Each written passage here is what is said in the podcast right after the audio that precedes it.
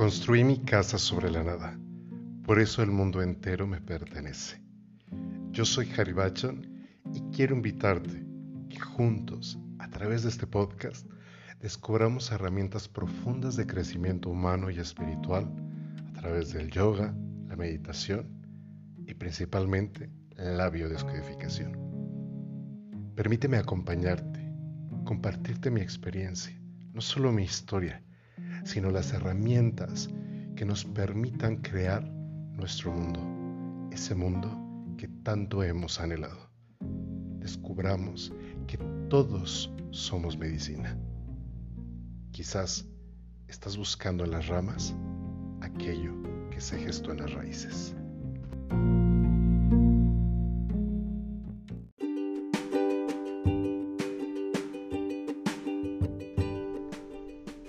¿Te has preguntado por qué muchas de las veces te encuentras en un ciclo sin fin donde no prosperas o no puedes resolver los problemas del día a día? ¿Te gustaría trabajar con tus creencias limitantes o bien descubrir las resonancias familiares que te atrapan y no te dejan prosperar? Date una escapada de fin de semana, pausa el día a día para retirarte en un lugar diferente, tranquilo y concentrarte en las herramientas de biodescodificación meditación y en los ejercicios que necesitas para sentirte en armonía, para así poder crear esa vida que tanto has anhelado, lejos de las cargas y los resentimientos y lleno de prosperidad. El camino del renacimiento es un retiro de biodescodificación y yoga emocional que le dará paso a tu transformación mismo que puedes pagar a través de PayPal con meses sin intereses. Si deseas más información al respecto, contáctame a través del número de WhatsApp 449-127-1828 o bien en mi cuenta de Instagram arroba h-bachan s. Viniste a este mundo a ser feliz. Por favor, no te distraigas.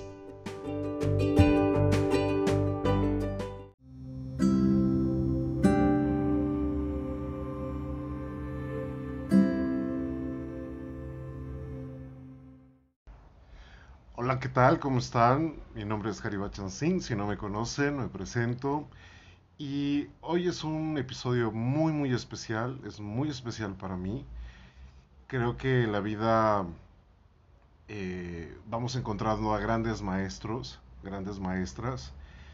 Y definitivamente hoy te quiero presentar una de mis grandes maestras que me ha dado unas grandes sacudidas de la vida y que me ha permitido resignificar primeramente que nada es bueno y nada es malo, que todo depende de, del cristal con que se mire. Y para mí es una, una gran mujer, una gran viajera consciente en este planeta y hoy quiero que la conozcas, quiero presentártela y sin más preámbulo está aquí con nosotros la abuela Fini. Hola mi amor. Bienvenida. Me encanta estar aquí contigo. Bueno, primero quisiera saber cómo, cómo llegas a todo esto, o sea, cómo, cómo empiezas el viaje tú. Bueno, yo creo que uno nace de alguna manera con ciertas características, ¿no? Eh, soy mestiza, la familia de mi papá tiene ascendencia francesa y española. Mi mamá también tiene ascendencia francesa, pero es Ñumu, que la, la, la tribu Ñumu es parte de los 400 pueblos otomíes. Entonces, eh, así fue mi infancia, ¿no? Una, parte ver a mi mamá haciendo cosas que después, cuando yo leía a Carlos Castaneda, dije, pues esa fue mi infancia, ¿no? Eh, zapateando en las mañanas para llamar a la tierra, este, eh, quedando para ensoñar conmigo, leía los libros de Lobsan Rampa y luego me decía, vamos a ir al Tíbet hoy en la noche para ver si eso es cierto, y viajábamos juntas, y eso fue muy, muy precioso. Y después, con el tiempo, me fui dando cuenta que había cosas que, eh, por ejemplo, si tú has estado muy enfermo cuando eres niño, si tu parto fue muy difícil, tu, tu manera de nacer fue muy difícil, en mi tribu eso condiciona que tú puedas ser una mujer medicina, ¿no? O, o una abuela. Okay. ¿no? ¿Qué es una abuela? Pues alguien que se dedica al servicio de los demás o al cuidado de los demás. ¿no? Entonces mi parto fue muy difícil, mamá estuvo 24 horas este, tratando de, de, pujar para que yo saliera y pues estaba exhausta cuando yo, cuando yo nací. La defraudé porque ella estaba esperando tener un, un niño, había perdido a mi hermano mayor a los ocho meses de gestación, entonces como que se desilusionó un poco que, que yo fuera mujer, ¿no? Y luego estuve enferma siempre, o sea, de niña siempre estuve en, hospitales y en general los doctores no, pues no encontraban cómo sanarme, ¿no? Decían, tiene o sea, no había una razón. algo en el... Hubo doctores que incluso pensaron que yo inventaba los síntomas, ¿no? Estaba siempre inflamada, tuve sangrados disfuncionales desde que tuve mi, mi menarca y así, ¿no? Y, y creo que, que parte muy importante fue eh, quién fue mi papá, porque aunque toda esta tradición y todas estas cosas son de la tribu de mi madre, el que me enseñó a amar todo esto fue mi papá. ¿no? ¿Cómo era tu papá contigo? Mi papá era un hombre sabio, pero además él, él no conocía a su padre. Él, él, era hijo de un señor casado y de una soprano, una cantante de ópera. Entonces la familia de mi abuelita, que era así muy fifirifis, pues no, ella, según cuenta la leyenda, porque estas cosas nos fuimos enterando después, ¿no? Pero según cuenta la leyenda, este, mi bisabuelo le dijo a mi abuela que pues no, no iba a permitir que ella destrozara un matrimonio. Entonces mi abuelo biológico nunca se enteró que había tenido un hijo con ella. Ella tenía 17 años cuando, cuando tuvo a mi papá. Y su hermana mayor estaba casada y no podía tener bebés. Ella era fértil y su esposo era fértil, pero juntos no podían eh, concebir un bebé. Entonces fue como una solución eh, que ellos adoptaran a mi papá. ¿Y cómo fue tu infancia?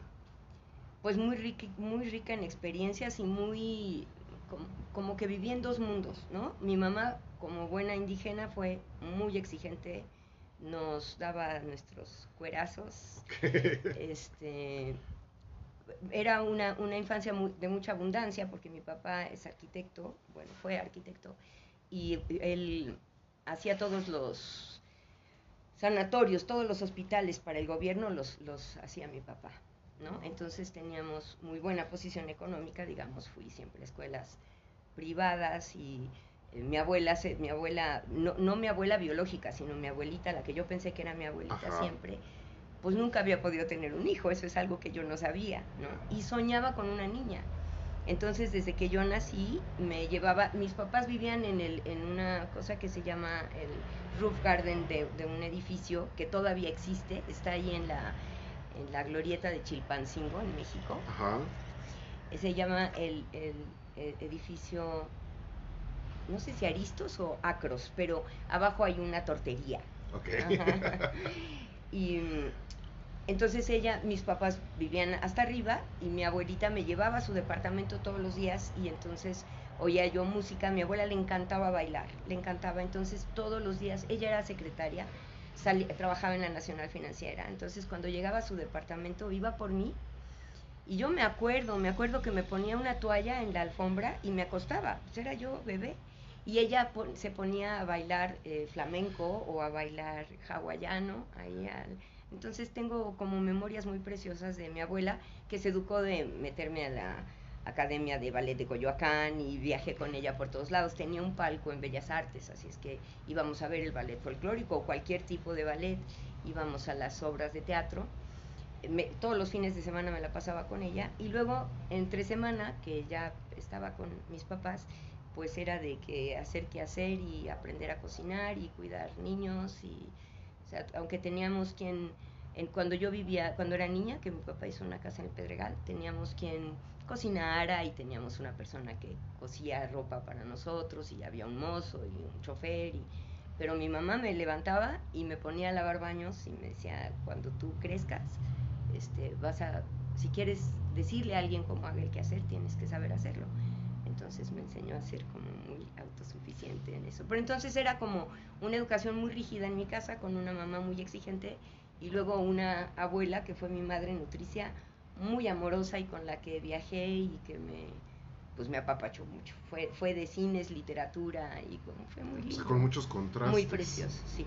Y a mi papá, eh, le encantaba ir al Valle del Mezquital. Ellos estuvieron en un movimiento que entonces se llamaba Movimiento Familiar Cristiano, iban al Valle del Mezquital, específicamente a un pueblo que se llama El Alberto, según ellos, a llevar el Evangelio y ayudar a la gente. Y la verdad es que los que nos enseñaron el Evangelio a nosotros fueron ellos. Entonces, ese contacto con lo otomí, que es parte de la cultura de mi madre, ¿no? El que me enseñó a cantar en otomí fue mi papá. Este, ir y, caminar y aprender a, hacer tortillas y a todo lo que aprendí en el Valle del Mezquital, me, me, maravilló. O sea, yo veía eso y decía yo, eso es lo que yo quiero hacer. Ahí vi la danza por primera vez, por ejemplo, y decidí que quería ser danzante. ¿Y te haces danzante? Sí, primero estudié ballet clásico durante ocho años, luego mi maestra de ballet me dijo, tú nunca vas a poder estar en un escenario porque no tienes cuerpo de bailarina, entonces convendría que busques una danza que, que a la que le vaya bien tu cuerpo, ¿no? Entonces después aprendí danzas polinesias. Y, y, un día en un viaje, el único viaje que yo hice con mi abuela indígena eh, al Valle del Mezquital, eh, yo nunca había visto a mi abuelita en el campo, nunca. Mi mamá no, no, no visitaba mucho a sus papás. Entonces eh, la vi caminar y yo decía, ¿dónde aprendió? Porque a mí se me pegaban todos los cardos del desierto, ¿no? Y ella caminaba como Pedro por su casa. Y luego había un puente colgante y, y la vi caminar en ese puente como si ahí hubiera nacido. Y cuando iba yo cruzando el puente con ella, bueno, fue, primero llegamos a una casa donde estaban haciendo tortillas. Y entonces mi abuelita preguntó si, si, podía hacer tortillas con ella, pero mi abuela era pelirroja de ojos azules. Oh. Entonces es en esa tribu de, de, otomíes la vieron pelirroja y dijeron, ay, esta oreja ya parece que va a hacer tortillas. y al ratito estaba haciendo más tortillas que las señoras. Entonces dijeron, uy, sí sabe. Y entonces yo empecé a sentir este, esta maravilla, este orgullo de ver a, mi abuela. Y cuando íbamos cruzando el puente oí, oí el, el, el el huehuetl y los ayacastles y el, y el caracol. Y yo nunca había oído ese sonido. Fue algo mágico, fue algo nuevo para mí. Entonces ya que llegamos allá arriba y estaban danzando, me, me, quedé durante horas viéndolo. Y las horas que yo me quedé viéndolos, ellos no pararon de danzar. Era una danza muy pequeña, era solo una familia. Y mi abuelita se fijó en eso. Luego fuimos al atrio de la iglesia. Allí hicieron una ceremonia antes de entrar a la capilla. Y me acuerdo que mi abuelita allí me puso una mano en el hombro y me dijo, ay, ¿tú crees? Este, nosotros cuando estábamos en el pueblo, tu abuelo también danzaba. Entonces me contó cómo era el traje de mi abuelo, ¿no? Que era una falda roja con un penacho en el que ponía la Virgen de Guadalupe y que con unas, em, como unas ceguetas se cubren de plumas y esas ceguetas van en la parte eh, de enfrente del penacho, entonces cuando danzas se mueven como muy lentamente, usan camisas de colores y tocan una mandolina hecha con la concha de un caracol, de un, perdón, de un armadillo, ¿no? Entonces ella me contó que ella le hacía ese traje a mi abuelo y que mi abuelo tocaba la mandolina, pero me lo dijo como con un poco de vergüenza, ¿no? Como diciendo, ay, ¿tú crees? Como qué ocurrencias que en los pueblos hacíamos esas cosas, ¿no? Pero a ti nació algo. A mí esa historia se me quedó. Entonces luego eh, la vida me llevó a vivir entre los mayas, empecé a leer a Velasco Piña, ahí supe que quería danzar, hablé con Velasco Piña, no había un, centro de mexicanidad allí en el sureste, el más cercano estaba en San Cristóbal de las Casas, que nos quedaban súper lejos.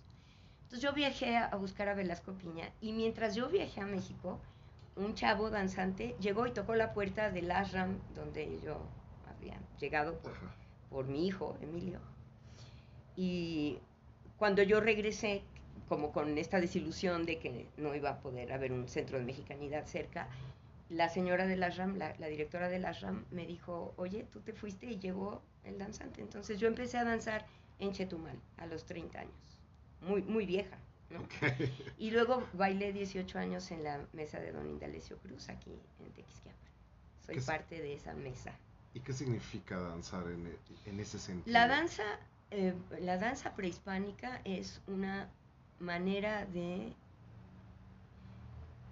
sentirte parte del universo. Para un danzante, bueno, es que, eh, ¿cómo, te lo traduzco? ¿No? O sea, ahora le llamaríamos como, como una parte religiosa, digamos, ¿no? Es como parte de la, yo más bien diría que es parte de la espiritualidad indígena. ¿No? para el danzante el universo comienza en la danza de los pies, en la, en la planta de los pies. Entonces todo el círculo es como los planetas alrededor de la persona que está en el centro, que es el que danza, es el sol, ¿no? Y el huehuetl, el, el, tambor, es el corazón que hace que, que, los danzantes puedan moverse. Y entonces es, es una cosa preciosa porque tiene dos tiempos, un tiempo lunar y un tiempo solar. En el tiempo lunar, que dura toda la noche, cantas alabanzas y cantos tradicionales, y eso es muy bello porque en los cantos tradicionales se ha guardado toda la cosmovisión mesoamericana, ¿no? Y luego las alabanzas tienen ya este sincretismo, que precisamente fue en Querétaro donde se hizo este sincretismo de la religión católica con, con nuestra danza tradicional. Y entonces cuando cuentan que los frailes al principio no sabían cómo llamar a la gente a los atrios de las iglesias, y se dieron cuenta que el, tambor convocaba. Entonces oh. dieron permiso a los danzantes de danzar en el atrio de la iglesia y de allí viene este término de que somos indios bajados del cerro a tamborazos, porque en, los, en las partes eh, principales de los pueblos se hicieron los templos muchas veces sobre centros ceremoniales. Sí, claro. ¿no? Y entonces al, al, al hacerse este sincretismo, eh, el Huehuetl convocaba y fue que empezaron a llegar las gentes que habían huido a la punta de los cerros a, danzar y ahora, bueno, es parte de se Fusionaba. Se fusionaron, ¿no? Wow. Es cierto que, o sea, a veces una danza puede durar toda la noche, o sea, sin parar. Bueno, en general, en, la, en, las mesas que yo conozco, cuando, cuando menos, la, la, la, danza comienza por las noches, pero no es que dances. Ah. En la noche llegan danzantes de distintas partes de, de México llegan de las partes donde tú también colaboras con esa danza, ¿no? Vamos a suponer, por ejemplo, aquí en, en, aquí en Tequisquiapan, nosotros vamos a, Querétaro, por ejemplo, a danzar a un lugar eh, donde que se llama la fiesta de Santa Cecilia. Entonces, esas danzas, cuando tocaba nuestra danza, pues vienen los danzantes. Entonces, en la noche se recibe al danzante y a su familia, siempre. Siempre el danzante viaja con alguien, ¿no? Entonces se, entramos a la capilla y, la, parte de la danza que es nocturna es con la voz. Tocamos los, los ayacastles, las, las conchas y, se hace una ofrenda floral. Cada, eso se llama rosa y cada mesa tiene su manera de hacer su rosa.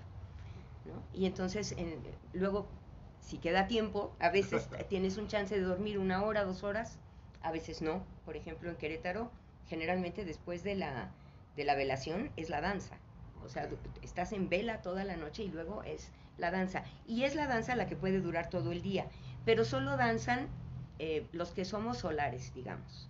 Cada, cada danzante en el círculo tiene que tener una parte lunar. O sea, tiene que tener una persona que no dance y que se queda con sus cosas y que entonces siempre es como el sol y la luna. Sí, sí o sea, siempre va a haber un, momento de equilibrio. Siempre. Wow. Sí, es preciosísimo. Ah, entonces me preguntabas cómo fue que empezó todo esto. Estas fueron las señales, digamos, ¿no? Luego me casé, me fui a vivir a la zona maya y perdí un bebé.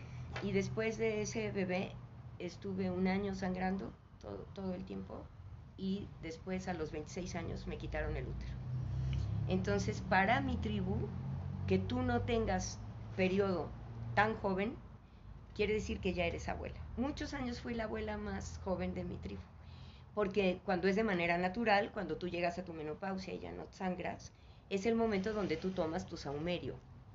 ¿no? Ah, y entonces tú ya no tienes que dedicarte a cuidar niños, ya no tienes como esta, esto que una mujer joven eh, tiene, estas responsabilidades.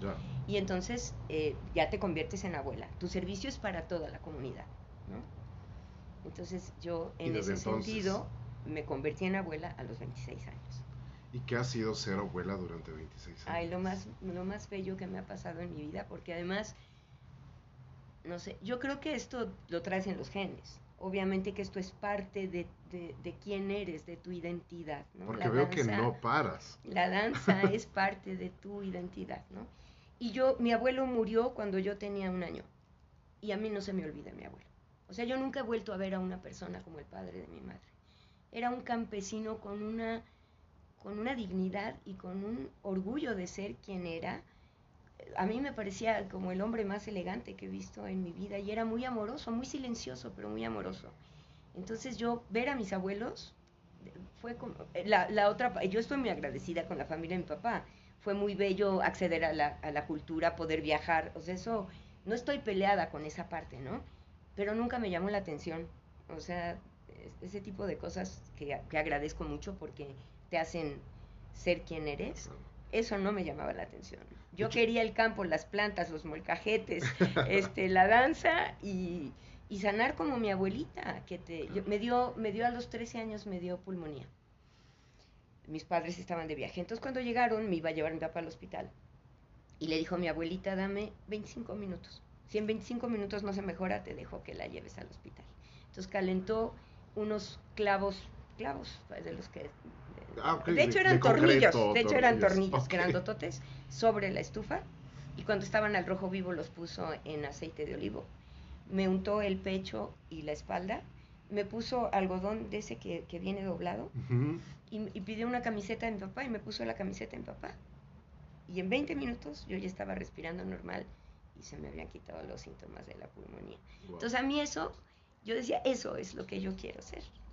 Hay algo que a mí me llamó mucho la atención desde el primer día que te vi y fue el, la radiancia con la que portas las vestimentas. Porque quizás de pronto se vuelve moda y la gente empieza como a, a tomar algunas cosas de los indígenas, pero más como moda. Uh -huh. Y de pronto ves, ponerte las vestiduras de, nuestro, de nuestros pueblos con tanta dignidad es, es, es como toda una vestidura, ¿no? Y, y en qué momento cambias la ropa de civil, el disfraz, por, por, esa vestimenta que es auténtica. Mira, fue maravilloso ver a, a, mi tribu, aunque no, no soy del pueblo eh, otomí, eh, ñañú, ¿no? Soy, soy del pueblo ñumú, somos de la misma tribu, pero son distintas.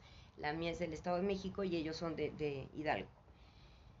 Pero yo, desde los siete años, ver cómo raspaban el, el, maguey para sacar el aguamiel, porque no había agua en el pueblo, ¿no? Verlas sacar las fibras del istle, de las pencas del maguey y luego cómo eso, ver a las mujeres te, te, tejer en sus telares de cintura y sin estar copiando de ningún lado, ver que aparecían pájaros y, y, flores y que todo eso tenía un significado y un simbolismo, eso me enamoró, ¿no? eso fue fascinante para mí. Y luego, bueno, mi mamá es sastre, entonces siempre hizo mi ropa y me compraban la ropa en Pepi y en el Palacio Hierro y me traían mucha ropa de España y así. Pero cuando cumplí 15 años, eh, mi abuela me llevó a, a San Miguel de Allende Ajá. a estudiar para mí, porque como soy la mayor y siempre me tocó cuidar a mis hermanos, me decía, no vas a poder estudiar para tu examen eh, profesional, ¿no? Entonces, vámonos. Y entonces me llevó y vi por primera vez un hipil. Wow. Y me encantó. Y me dijo, ¿te, ¿te gusta? Te lo compro y fue la primera vez, ¿no? Y me lo puse y era, no, yo, yo sé que no soy 100% ñumú, pero he admirado tanto la manera como, como los pueblos originarios comulgan con la tierra y saben vivir y saben ver en el Valle Mezquital que no había agua y que eran capaces de, de hacer los milagros que hacían, ¿no? Para mí es un orgullo ser mexicana y creo que es un tesoro. Cada, cada prenda que me pongo se, bueno, y ve, las uso hasta que tienen agujeros por todos lados, ¿no? Porque, porque sé primero lo que cuesta claro. hacerlo, ¿no? Pero siento que son obras de arte. Sí, ¿no? Entonces me hace sentir yo. ¿Y eso te fue llevando también a, a, la medicina tradicional? Yo creo que lo primero que me llevó a la medicina tradicional fue mi abuela, pero sí fue muy importante para, en mi vida mi padre. Fue muy importante. Cuando yo estaba estudiando para educadora, cuando ya estaba haciendo mi, mi, informe recepcional, mi papá estaba traduciendo la matrícula de tributos de Moctezuma y se pasaba dibujando glifos todo el día, era su año sabático y él dibujaba todo el día. Y entonces yo me fasciné y empecé a copiar glifos, ¿no? Y ahí empecé a ver que si tú pones atención a los códices hay muchas cosas que puedes aprender.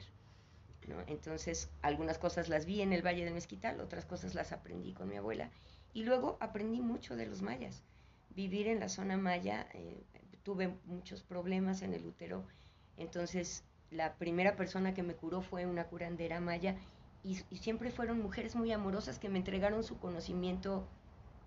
O sea, no, no te lo cobran, no es que estudies, aprendes de ver, ¿no? Y luego mi cuñada tuvo a su primer hijo y su mamá es indígena también, está vasqueña, y ver el cuerpo que le quedó a mi cuñada después de que la cuidó su mamá, eh, su mamá me enseñó a, a, cuidar los partos y a cuidar después de una violación o después de que...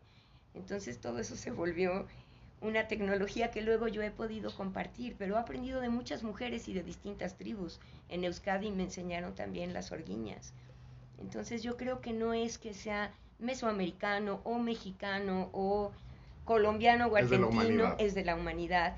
Y que si tú tienes la oportunidad de vivir junto con la tierra, esto se te da porque no necesitamos medicinas, las plantas tienen todo lo que por qué, a pesar de que hay una gran, o sea, actualmente hay una gran apertura, ya la medicina tradicional va aceptando un poco en el terreno a la, medicina eh, antigua, pero ¿por qué todavía no, por qué todavía desacreditamos esta medicina tradicional?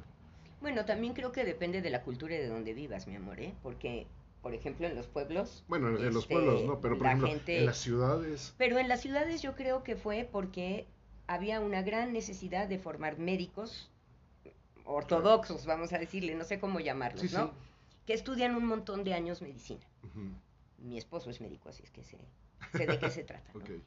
Y lo que yo he visto, cuando menos los médicos que yo conozco, es que van aprendiendo medicina, pero también van aprendiendo que hay productos químicos que tienen unas dosis específicas, muchos de estos productos están hechos de plantas, la diferencia es que tienen dosis específicas, mm. ¿no? Y mi, mi, mi eh, este, objeto mental o mi percepción es que hay una gran industria farmacéutica detrás de esto y que no le conviene a la industria farmacéutica que se sepa que se puede curar un cáncer con María, ¿verdad? Con marihuana. Yo, yo recuerdo un día, estaba muy, muy, muy enfermo este, del estómago, no digería, bueno, en fin. Y un día alguien llegó y me desempachó. O sea, ya había tomado todo, laxantes, pastillas, nada. Me desempacharon, me dieron un té y empecé a repetir, empecé con flatulencias y se acabó el asunto. Y de ahí esta persona me enseñó a desempachar y, yo me doy cuenta y digo, es que funciona. Claro que funciona. Pero obviamente te dicen, no, no, no, toma omeprazol, toma tal cosa, toma tal cosa. Y ahí es donde creo que muchos médicos dicen, ay, eso de desempachar no sirve, ¿no? Es, puro eh, placebo. También depende el, médico, ¿no? Porque, por ejemplo, eh, el papá de mis hijos es, es mucho de que cuando algo funciona, lo recomienda. Por mm. ejemplo, los baños de manzanilla y agua de eh, sal de mar cuando los niños tienen varicela ese tipo de cosas que funcionan, hay médicos que sí las, que sí las aprueban. Cuando yo le hice la pregunta a él específicamente, me dijo que ellos en lo que no confían es que no es fácil dosificar las plantas. Y que entonces se te, se te, puede, pasar, ¿no? Sobre todo si no sabes. Pero ahora, con esta maravilla del YouTube, sobre todo en Sudamérica han hecho muchos videos de hombres y mujeres medicina. Y cuando los oyes hablar y te dicen, bueno, un médico de una ciudad estudia seis años. Nosotros estudiamos a veces entre 8, 10 y 15 años para poder ser un médico tradicional. O sea, también estudian. No es así como... Hay muchas cosas que son como ya conocidas, ¿no? De cómo te puede servir un té para algo o cómo te puede... Esto, esta, esta, don Indalecio, por ejemplo, me enseñó cómo se cura el veneno de la viuda negra. Eh, y, le ha salvado ese remedio, le ha salvado la vida, eh, cuando menos eh, que yo sepa, a cuatro personas, cuando los médicos ya no podían hacer nada. Gente que estaba hospitalizada y les di este remedio y se curaron. Sí, yo también en alguna ocasión vi a una persona sanarse de cirrosis. Ya, ya la persona la habían desahuciado y a la esposa le dijeron que le diera eh, cucharadas de miel a cada hora y eso lo restauró, o sea, salió del hospital y vivió 20 años más. Entonces yo creo que hay cosas, ahora, si tú tienes un traumatismo cráneoencefálico, pues qué bueno que haya médicos especialistas que te pueden hacer una cirugía o, este tipo de cosas, ¿no? Creo que la idea sería que se, que se hermandaran, ¿no? Ambas medicinas. Pero en México hay un, hay un movimiento desde hace mucho tiempo, hay universidades que enseñan herbolaria y son universidades reconocidas en todo México, sobre todo la UNAM y Chapingo, ¿no? Hay muchos extranjeros que vienen a, a estudiar aquí y entonces ya se puede hacer una carrera profesional para curar con hierba. Y también creo, mi amor, que los seres humanos somos de muy distintos colores y sabores. Y que lo importante es lo que tú sientes que te hace bien a ti. O sea, yo a mi mamá le puedo ofrecer un té, pero mi mamá aprendió que, la- bueno, a mi abuelita que tuvo 20 hijos se le murieron un montón de hijos. ¿no? Entonces, eh, saber que, que hay una medicina que te puede curar, pues mi mamá confía mucho más en las medicinas que en las plantas. Ok. Entonces también creo que es importante que uno sea autorreferente, que no le creas a nadie, que tú Lo uses la resuene. medicina que a ti te resuena, Ok. ¿no? Y también creo que hay una gran diferencia entre un médico que ve, los médicos son especialistas, o sea, si tú vas a ver a un oftalmólogo con un dolor de barriga, no sabe qué hacer contigo, Exacto. aunque haya estudiado medicina. O mejor te, te, te refiere al especialista. Sí, pues ya ahorita los médicos generales ya, ya no existen como tal, ¿no? Bueno, sí O sea, existen sí. como para las, fa- como, por ejemplo, en las instituciones como el Seguro Social, el Ajá. médico familiar se encarga, ya sabes, de las vacunas Claro. y de las gripitas y de Pero así. ya te empieza a referir Pero luego te refiere con los especialistas. La visión de una abuela es totalmente diferente, ¿no? O sea, nosotros no somos médicos, somos abuelas. Entonces, cuando una persona está enferma, no nos importa el síntoma, nos importa la persona, ¿no? ¿Cómo, cómo se siente? ¿Desde cuándo se siente mal? ¿Cu- ¿Cuándo empezó? A veces la gente no sabe cuándo empezó a sentirse mal. Y sobre todo si eres indígena menos, porque no tienes... eh, no, no, no se quejan, la gente no... yo jamás oí a mi abuelita quejarse. De, mi mamá se desmayó un día enfrente de mí y no se quejó antes de desmayarse. ¿no? Entonces como que estás más bien acostumbrado a que no te quejes y a que si te duele algo lo hagas a un lado y sigas trabajando. No es prioridad. No es prioridad, ¿no? No es, no es. eh, entonces yo, yo también creo que ahí tiene que haber un, tenemos que llegar a un equilibrio. Necesitamos entender que nuestra mente va muy rápido y cuando nosotros queremos que el cuerpo acompañe a los proyectos que tiene la mente, a veces el cuerpo te va a decir, oye, espérame, yo no, no, no puedo acompañarte. O sea, si tú quieres correr, como dice mi maestro, tú quieres correr un maratón y nunca has corrido un maratón, pues al día siguiente te vas a sentir de la patada, porque aún los que entrenan para correr la maratón este, se sienten mal al día siguiente. Entonces creo que tiene que Hace, haber hace unos, un equilibrio. me- como tú dices, hace unos días, que pueden ser hace unos meses o años, hablé, hablé contigo y te decía, no entiendo, eh, me, invitan a una conferencia virtual eh, a darle a los, a los, eran, era el día del psicólogo, a dar una conferencia de cómo la biodescodificación eh, como herramienta para, para la psicología y a mí me impresionó mucho, se hizo un caos en esa conferencia.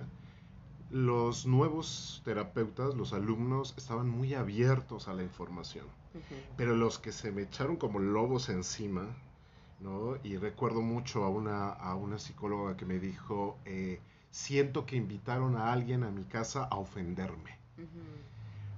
¿Por qué en este ejemplo la, la terapia psicológica en México, porque esto no pasa en otros países, están más abiertos, pero ¿por qué en México las herramientas como la biodescodificación otras definitivamente las toman ellos como charlatanes o simplemente dicen eso no es? O sea, estás usurpando funciones nuestras que nos ha costado años de estudio y titularme y bla, bla, bla.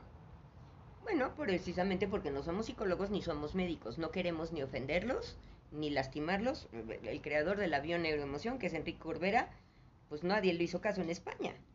Sí. Se tuvo que ir a Cuba, Sí. ¿no? Entonces yo creo que eh, el chiste no es que vayamos a convencer a un doctor o a un psicólogo, a menos que un día necesite una biodescodificación o que necesite de una abuela o un padre madre para acompañarlo en un proceso donde la psicología y la medicina no alcanzan, porque son, los seres humanos somos muy complejos, somos muchísimo más de lo que aparentamos. Todo el poder del universo está dentro nuestro, somos un fractal del universo entero. Entonces no puede haber recetas. Un médico eh, mexica, por ejemplo, tenía que saber 30 maneras diferentes de curar una sola enfermedad, porque había 30 pacientes distintos. Entonces no quiere decir que esta planta te sirva para las hemorroides. No, depende de la persona. ¿No? Pero no, no si tienes hemorroides te voy a dar esta planta. Necesito saber tú quién eres, tú cómo sientes, tú qué piensas. Tú, ¿cuándo, ¿Cuándo empezó esto? ¿Qué soñaste cuando te estaba pasando esto? ¿No? ¿Te empezaste a sentir un poco cansado antes? ¿Hubo señales?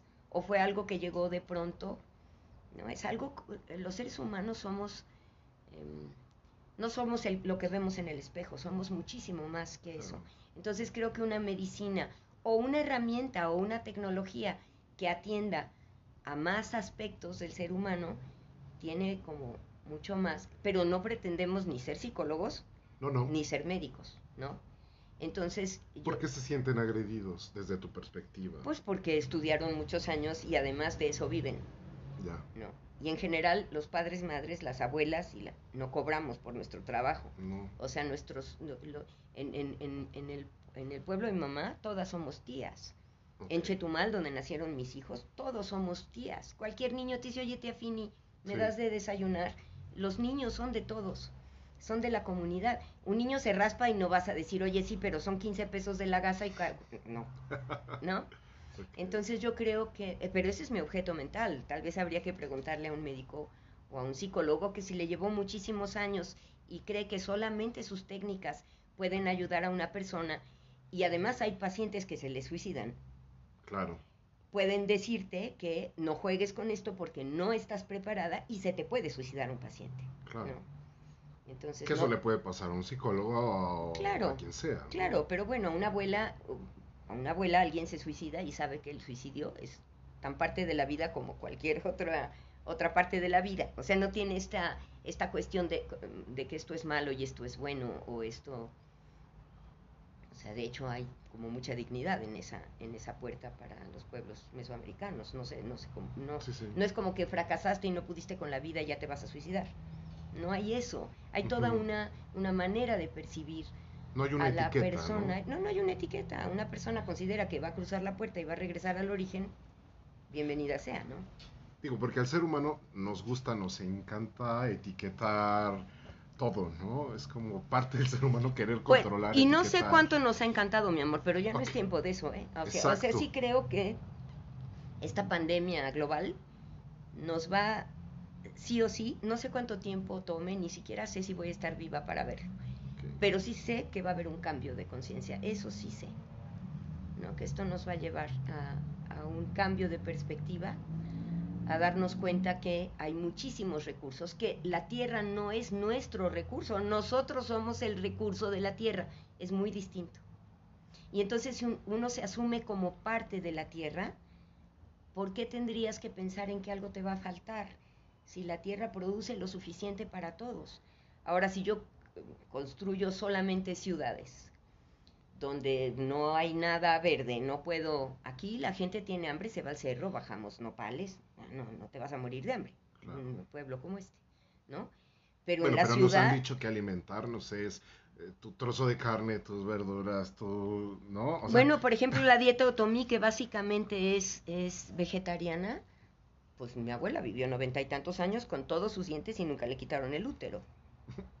y tuvo veinte hijos. Claro. Mi mamá tuvo seis y no tiene matriz. Yo tuve dos vivos y, perdí otros dos y no, y no tengo útero. a, mi abuela de 99 años, de, la mamá de mi mamá, que era eh, oaxaqueña, simplemente tres días antes dijo, ya no quiero comer, ya me caen gordos, no los quiero escuchar. Y ya. Y se murió. Claro. Y por el otro lado, mi abuela que vivía en, en Ciudad de México con otro ritmo de vida, pobre, o sea, la pasó mal con el estómago, ¿no? O sea, se le cangrenó el estómago, tantas cosas, tantos medicamentos, pero era otra alimentación totalmente distinta. Sí, pero mientras haya gente como tú que está buscando todos estos recursos de, y además que el conocimiento es para la humanidad, todo lo que sabemos, si sabemos algo, es para todos. Entonces hacer podcast o, o hacer videos y llevar esta información, tú no sabes cómo le puedes transformar la vida a alguien sabiendo que puede buscar lo que le resuene. Y la pregunta del millón, y para también ahí los, los que nos están escuchando, que se, están en el diplomado de biodescodificación, es, entonces, ¿deberíamos de cobrar o no deberíamos de cobrar o, o qué?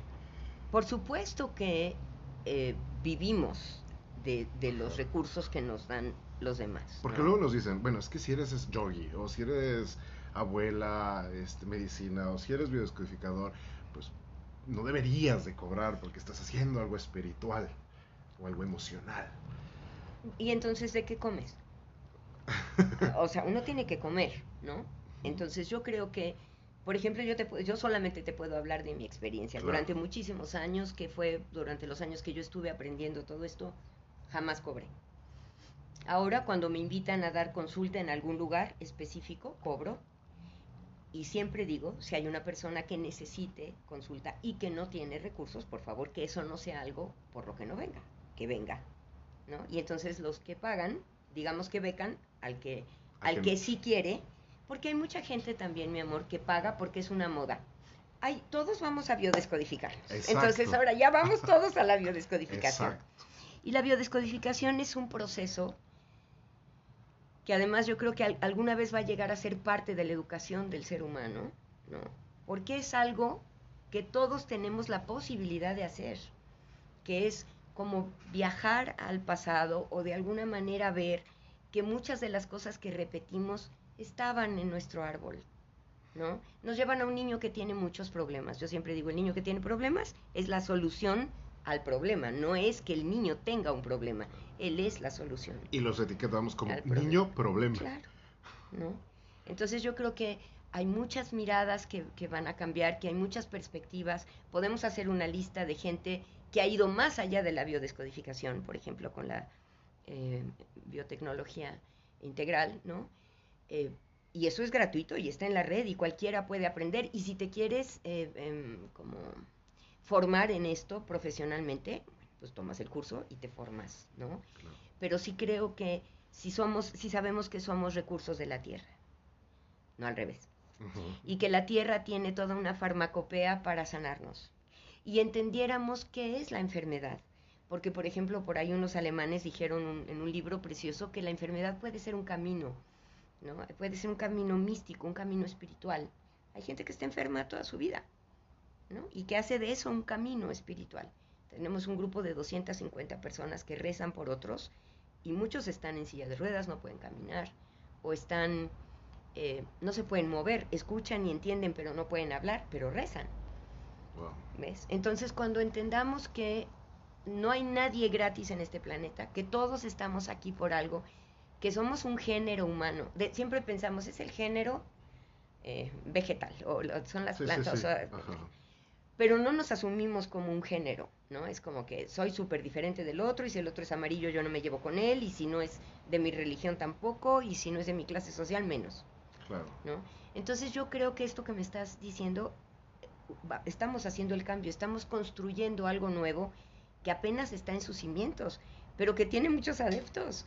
Muchísi- Mira, cuando empezamos a estudiar biodescodificación, estábamos en Playa del Carmen y había, hubo dos huracanes seguidos. Vivíamos en la zona más peligrosa de, zona de, Playa del Carmen.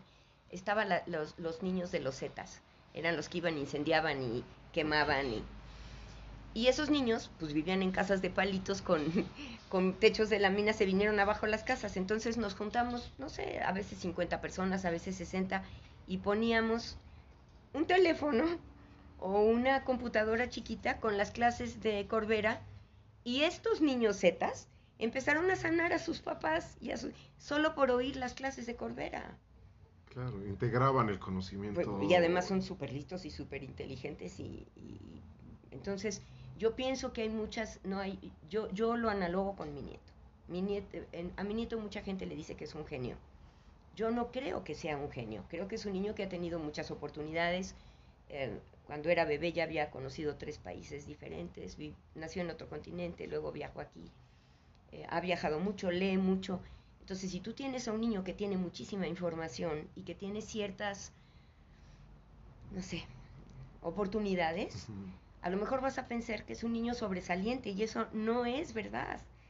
O sea, si, si esta, esto llega a muchas... ¿Qué nos ha pasado con la pandemia? Claro. Aprendimos a cocinar, estamos aprendiendo otro idioma, estamos tocando Sí. guitarra. O sea, tenemos muchísimo más capacidades que ir a una universidad, estudiar una carrera, hacerle caso a la academia y ya si te sales de la academia ya, ya no puedes pertenecer al club de Toby. Ajá. Este, no, no, no, no está planteado el planeta Tierra para hacer eso. Y entonces, al final, ¿qué es la enfermedad? Yo creo que la enfermedad es una, un grito del cuerpo que quiere comunicarse contigo. ¿Quién es ese tú con el que quiere comunicarse? La conciencia que vive dentro de nosotros. Pero confundimos esa conciencia con la mente, mi amor. A veces, eh, como todo el tiempo estamos pensando, la mente hace eso, piensa.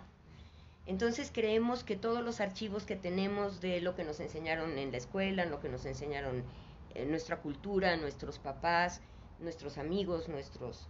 Esa es la verdad y no existe otra.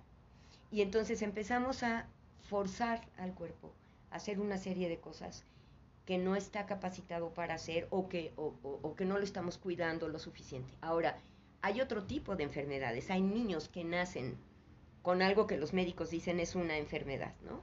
Yo ahí pienso lo mismo que en la biodescodificación, que eh, vienen a mostrar algo al contexto. Son niños que traen un mensaje, ¿no? Trabajar con, en oncología pediátrica es maravilloso, es, es, o sea, tú ves esos niños y no puedes creer que no tienen pelo, que sufren dolores increíbles y que no dejan de ser niños y que les haces una obra de teatro y que se ríen. Yo no veo adultos enfermos así. No. O sea, nos deprimimos, nos angustiamos, creemos que algo está mal. Creemos que somos la enfermedad. Sí.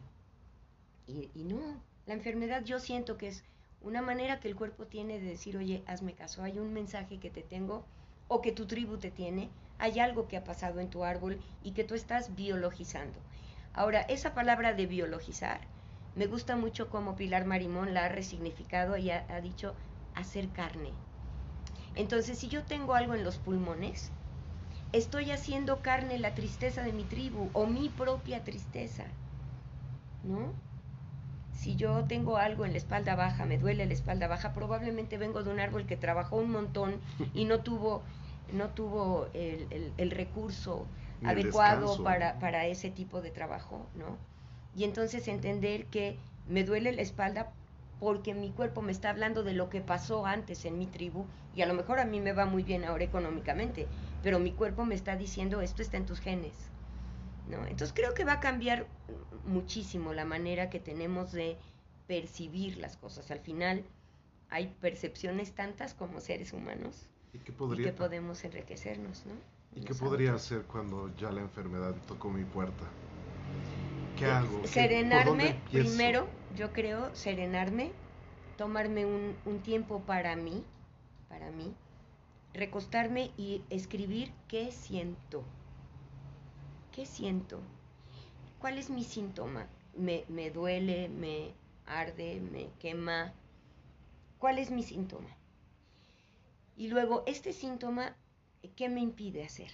Y escribir qué me impide. O sea, eh, a veces hay que agrandar el síntoma, ¿no? O sea, porque, no sé, si tengo un, un dolor de espalda leve, pues que, y yo te pregunto, ¿qué te impide el dolor de espalda? Tú dirías, ahorita nada. No, bueno, pero si lo hicieras más grande, mi amor, ¿qué te podría impedir, no? Y luego preguntarte, ¿a qué te obliga? Hay dolores que te obligan a estar en la cama. Hay dolores que te obligan a no poder comer. Hay cosas que te pasan, si te desprenden las retinas, pues no puedes ver, ¿no? Entonces, preguntar que yo cómo siento lo que me está pasando, qué me impide hacer, a qué me obliga. Y, y hacer como una combinación entre lo que te impide y lo que te obliga, porque ahí oculto están las necesidades de tu alma, ¿no? Y luego preguntarte qué podría pasar de malo si esto se agrava, ¿no? O sea, si yo, si esto Si me no obliga a estar en cama, si esto me obliga a estar en cama, ¿qué puede pasar de malo si yo estoy en cama? Y, pon- y ser absoluta, brutalmente honesto contigo mismo. Porque cuando yo hago esta pregunta a la gente que viene a verme, ¿qué podría de- pasar de malo si estás en la cama? No, pues que pierdo mi trabajo. Oye, espérame, o sea, no te digo que el resto de tu vida vayas a estar en cama. La pregunta no era esa, ¿no? Pero si hay una respuesta como esa, que, hay, que podría pasar algo malo, lo, lo, lo siguiente es buscar, cuando tú describes tu síntoma, estás describiendo realmente el contexto que estás viviendo. Y muchas veces solo poner conciencia en qué es el contexto que estás viviendo, lo que describe tu síntoma, se te quita el síntoma. ¿no? Ahora, si lo que me está sucediendo tiene que ver con un hombre, está relacionado con mi padre. Hay algo allí que tal vez esto a lo que me obliga o lo que me impide hacer es algo que por amor hice por mi papá, ¿no? Eh, mi papá no le gustaba que yo me quejara, entonces no me quejo, o, o, no le gustaba que yo descansara, entonces no descanso, no me permito descansar. No hay fórmulas, no, no, no es que yo te pueda dar una fórmula, No, pero claro. una vez que ya sabes que estás enfermo, yo creo que lo primero sería buscar qué significa o qué simboliza. Hay mucha gente que, ha, que se ha dedicado a ver qué, qué simboliza esto, porque a veces solo poniendo atención a lo que esto simboliza se te quita el síntoma. Valdría la pena pasar por una biodescodificación que también muchas veces quita el síntoma. Y en, último, en última instancia, ¿no? este, pedir ayuda médica si eso es lo que tú requieres. Pero bueno, te, te, te recomiendo a Paula Carrara con su canal de, de, de- de- con esta biotecnología nueva, Que está en Ah, YouTube, ¿no? que está en YouTube, ajá, y podemos hacer una lista para Sí, que sí, vean sí, específicamente. Les recomiendo muchísimo a, a Corbera, que habla muchísimo de lo que es la bioneuroemoción, y estudiar a Hammer, ¿no? No la medicina germánica, eso es otra cosa, Claro, no claro.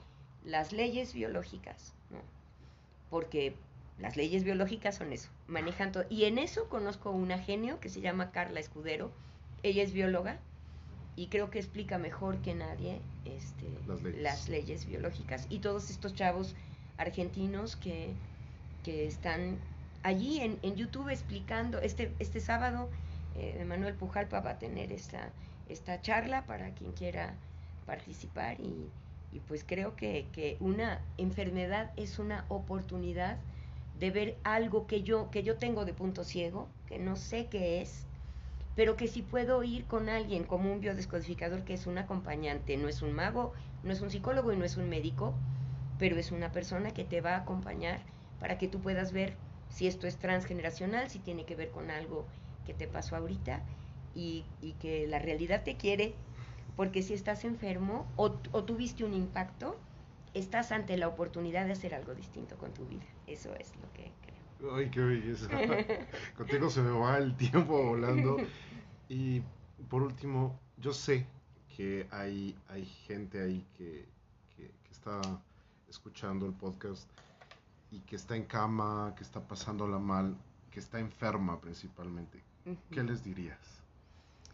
que tratemos de no estar tristes.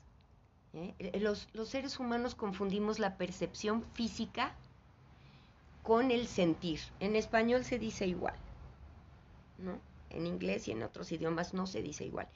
Pero en español decimos yo siento que me duele la muela, ¿no? O siento tal cosa. Y entonces confundimos la emoción con lo físico, Con el síntoma. con el, con el síntoma biológico. Entonces, hay que procurar no estar triste cuando estás enfermo, porque cuando estás enfermo y te entristeces, es más difícil que te recuperes. Entonces, les recomiendo, hay montones de música específica para acompañar síntomas, música que te tranquiliza, respirar ayuda mucho, hidratarte ayuda mucho, pensar en esto que tienes enfermo en tu cuerpo, qué función cumple. Vamos a suponer que la función es circulatoria.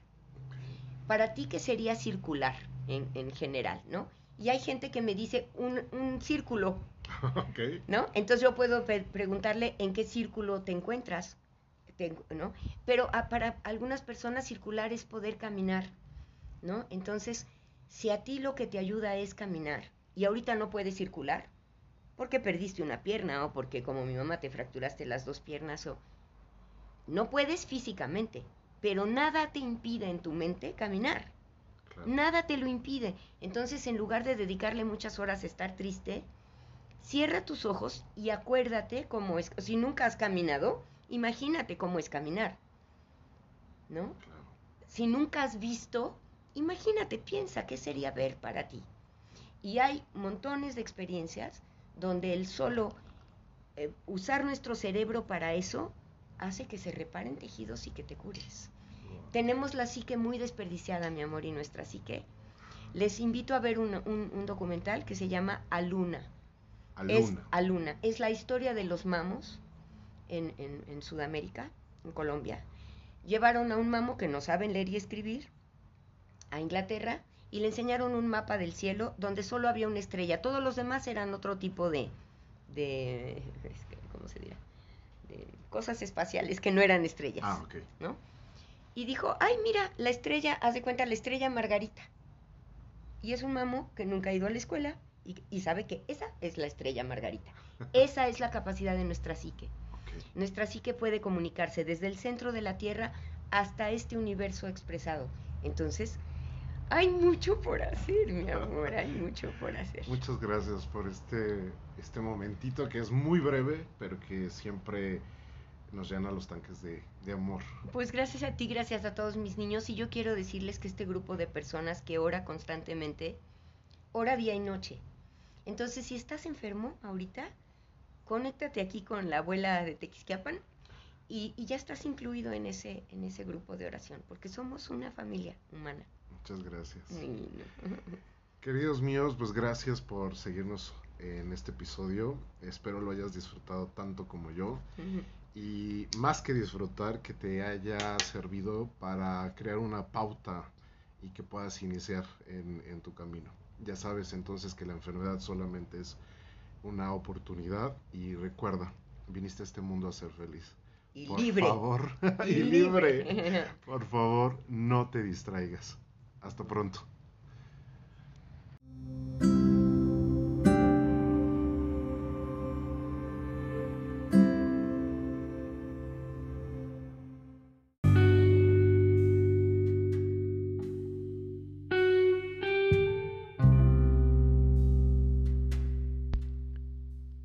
Gustaría que te acompañe en una sesión de biodescodificación en línea o presencial? Para mí sería un placer acompañarte y que podamos reescribir juntos tu historia. He entendido que hay que liberarnos de las historias inconclusas, esas que generan conflictos. Contáctame a través de mi red social de Instagram, estoy como h-bachan, s, todo junto, y nos ponemos en contacto para crear una nueva historia, tu nueva historia.